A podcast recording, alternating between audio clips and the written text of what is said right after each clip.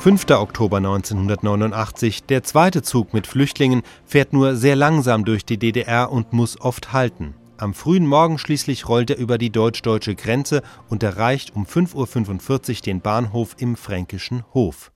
Es müssen 24 bange Stunden gewesen sein für die DDR-Flüchtlinge in Prag, denn so lange hat es gedauert, bis sich der erste Zug aus dem Prager Hauptbahnhof tatsächlich in Richtung Bayern in Bewegung gesetzt hat. Die technischen Probleme, die die SED-Führung in Ostberlin als Grund für die Verspätung genannt hat, waren allerdings eher sicherheitspolitischer Natur. Offenbar hat die Armee fast einen ganzen Tag gebraucht, um die Strecke und die Bahnhöfe in der DDR hermetisch abzuriegeln. Aber heute Morgen um 5.45 Uhr traf der erste Zug in Hof ein und mittlerweile sind alle 8 angekommen. Rainer Kretschmann berichtet aus Hof. Jubel erklingt regelmäßig vom Bahnsteig, wenn die Züge einlaufen und die DDR-Bürger winken aus den geöffneten Fenstern lebhaft zurück. Die Menschen sind bei der Ankunft in Hof erschöpft, aber glücklich, wenngleich viele nicht wissen, wie es weitergehen soll. Denn nicht jeder hat Freunde oder Angehörige in der Bundesrepublik. Die Züge waren beheizt und nicht überfüllt. Aber schlimm waren die Umstände in Prag. Die letzte Nacht. Wir haben frei geschlafen. Die 2-jährige Kinder auf der Straße.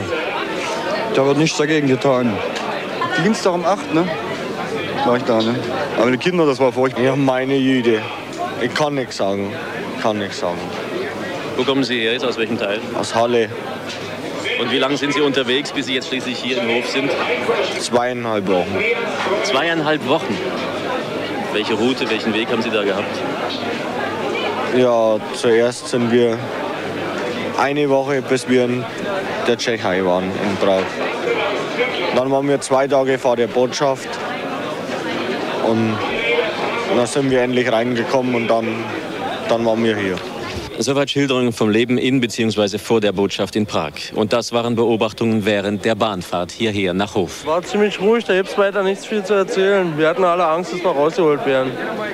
Aber es gab doch Verzögerungen. Man fürchtete hier bei uns, dass eventuell welche in der DDR aufspringen wollen. Da haben Sie sowas beobachten können? Ja, die haben aber keine Chance gehabt aufzuspringen. Das ist alles voll Stasi und ein bisschen Absicherung gewesen. Die haben keine Chance gehabt. Bahnhöfe waren wie gekehrt. War nur eben VP, Armee und Staatssicherheit. Wir sind sehr gut versorgt worden. Wir müssen allen danken, auch den tschechischen Bewohnern dort. Die haben uns bis um 2 mit Kaffee versorgt und alles. Über besondere Vorfälle konnten die Reisenden keine Angaben machen. 8 Züge mit DDR-Flüchtlingen sind bis Mittag in Hof angekommen. Viele sind in bereitgestellten Bundesbahn-Sonderzügen inzwischen in verschiedene Bundesländer weitergereist. Für Hiergebliebene hat das Arbeitsamt Hof bereits Angebote gemacht. 2 weitere Züge sollen noch im Verlauf des Nachmittags in Hof eintreffen. Man spricht davon, dass es dann zwischen 8.000 und 10.000 Flüchtlinge sein werden.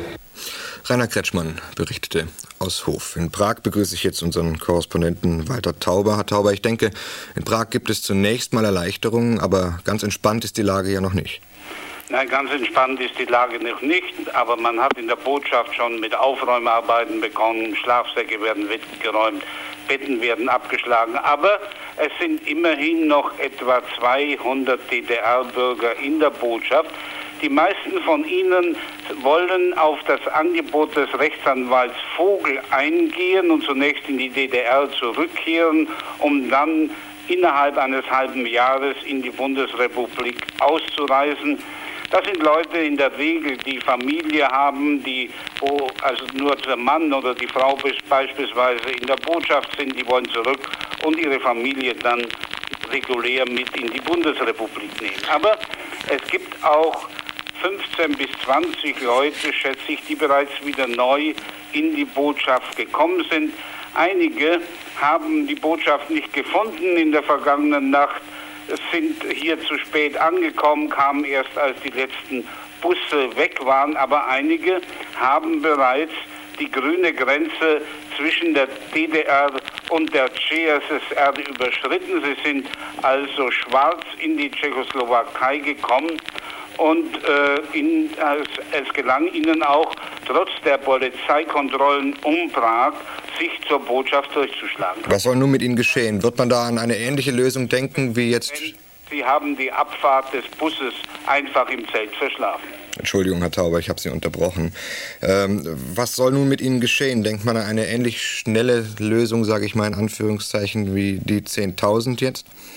Ja, man denkt hier wohl mehr, ob man diese Leute dazu bewegen könnte, in die DDR zurückzukehren. Da würde notfalls das Angebot Vogels noch gelten, also das müsste natürlich vorher geklärt werden, dass sie also das Angebot Vogels annehmen, zunächst in die DDR zurückkehren und dann innerhalb eines halben Jahres in die Bundesrepublik ausreisen. Manche wollen das nicht annehmen. Man wird sehen, wie das weitergehen wird, aber man rechnet hier in Prag nicht damit, dass sich ein ähnlicher Ansturm wie in den letzten Tagen auf die Botschaft wiederholen wird. Es gibt ja Visumspflicht für DDR-Bürger, die in die Tschechoslowakei reisen wollen. Die DDR wird sicher dazu übergehen, die grüne Grenze zur Tschechoslowakei noch schärfer zu bewachen, und auch die tschechoslowakische Polizei versucht offenbar, sich hier in der illegal hier aufhaltende DDR-Bürger möglichst wieder zurückzuschicken. Vielen Dank, Herr Tauber.